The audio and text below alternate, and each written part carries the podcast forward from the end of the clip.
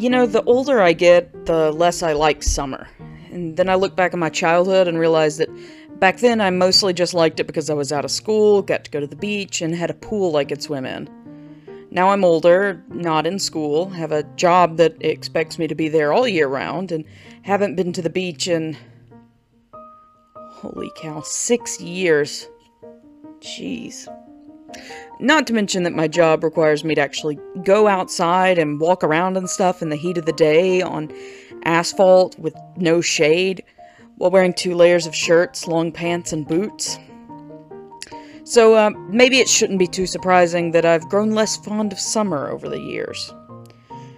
However, in researching today's topic, I found myself appreciating that while every summer is fairly miserable, at least I wasn't around and having to suffer through the summer of 1980.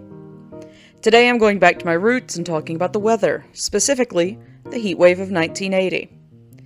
The heat wave of 1980 was the hottest and driest summer in Little Rock since records began in 1879, and I'm going to talk about how that happened how it impacted the region, how it impacted Arkansas specifically, and what finally ended it.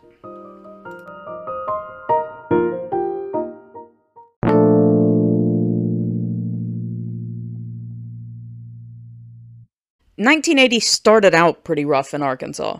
Four of the first six months had below average rainfall, so the state was fairly dry coming into the summer. There are three ingredients needed for high heat dry ground, strong high pressure, and abundant sunshine. The first ingredient was already there, and a large scale pattern would soon give us the others. In June, a strong high pressure ridge began to build in the central and southern United States. This ridge allowed temperatures to soar to 90 and above almost every day from June through September. It also acted as a cap on the atmosphere, limiting the development of typical summer thunderstorms, which led to the development of an exceptionally severe drought. As tends to be the case for events like heat waves, it impacted a large region of the country that included several states, including not only Arkansas but also Missouri, Tennessee, and Texas. Memphis and Dallas, in particular, set several local records during this event. Across the river in Memphis, they recorded a record high temperature of 108 on July 13th, which was part of a 15 day stretch with high temperatures above 100 every day from July 6th through the 20th. Down in Dallas, they recorded 69 days with highs of 100 or higher, including 42 consecutive days from June 23rd through August 3rd. Of those, 28 reached at least 105, and 5 were 110 or hotter. The city suffered through 29 days of record tying or record breaking heat, including breaking the all time record when temperatures reached 113 for two days in a row on June 26th and 27th.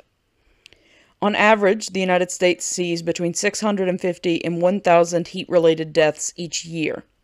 1980 saw at least 1,200 deaths directly linked to the heat just during this event, plus as many as 10,000 that may have been indirectly tied to the heat. Agricultural losses exceeded $60 billion adjusted for inflation.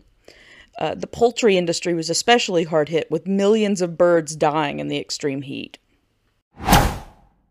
Arkansas recorded high temperatures throughout the state, but especially from Little Rock to the northeast. The small community of Beedeville near Newport hit 112, and Alicia in Lawrence County raised at 1 degree, topping out at 113. Jonesboro hit 100 or higher for 23 days in July and August. Paragould hit the century mark 28 times, and Corning 33. Pocahontas had temperatures of 100 or greater for 36 days, with temperatures of either 109 or 110 for five consecutive days. The lack of rain in the region was also a major problem. During the two months of July and August, Jonesboro only recorded eight one hundredths of an inch of rain. In the same time, Paragould received no rain at all. Farmers in northeastern Arkansas who reported average harvests of 25 to 30 bushels of soybeans per acre were only managing to cut around 3.5 bushels per acre.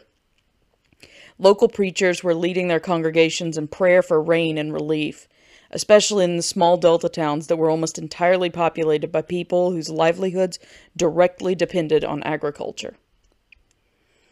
Things weren't much different down in the capital city.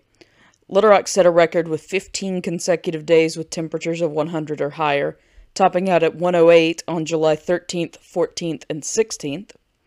Over the entire summer, the city hit 142 times, which is recorded as the second most days at 100 or higher, behind the 43 days recorded in 1954.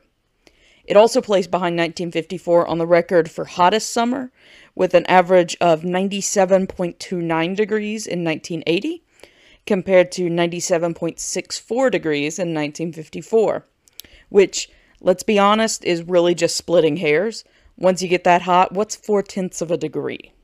From June 21st through September 22nd, the average rain accumulation in Little Rock is 9.5 inches, mostly gotten through tropical thunderstorms that bubble up in the afternoon.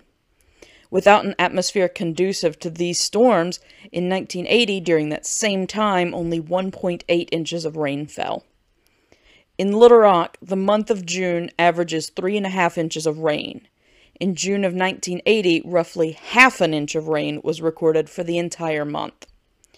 At this point, it almost certainly felt as though the heat and drought would never end.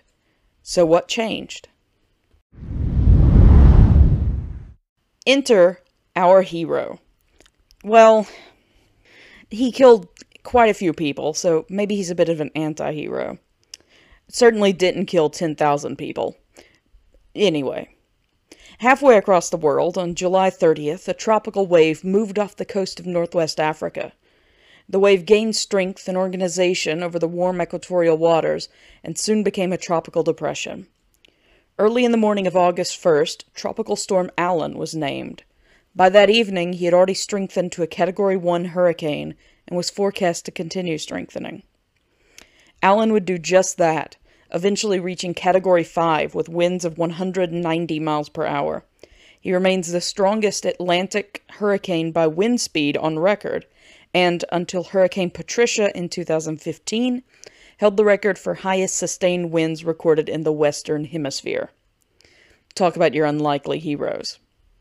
Hurricane Allen churned through the Caribbean, striking Barbados, St. Lucia, Guadeloupe, Martinique, Cayman Brac, Jamaica, Cuba, the Dominican Republic, Haiti, and the Yucatan Peninsula of Mexico before it eventually entered the Gulf of Mexico. Conflict with the dry air in the western Gulf caused Allen to weaken before striking the mainland U.S., making landfall around midday on August 10th on South Padre Island, Texas, as a Category 3 with winds of 115 miles per hour. He caused seven deaths in Texas, 17 in Louisiana, and 269 total throughout his entire life, plus $8.4 billion in damage, again adjusted for inflation. Allen also spawned several tornadoes, including one that hit Austin, Texas.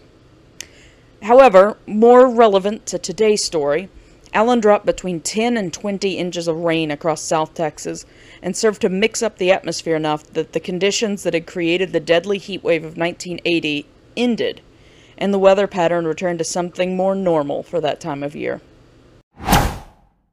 Thus ended the terrible heat wave of 1980. While this was not the event that recorded the highest temperature in Arkansas history, folks across the state probably would have preferred one day of 120 degree heat rather than the three months they suffered through instead. Well, I don't know about you, but I'll take 95 any day compared to those temperatures in the heat wave. Though, at least it was a dry heat, huh? Yeah. Anyway, stay cool, stay hydrated, know your limits, water is your friend, and thank you for listening once again. This has been Mapstronaut Bonus.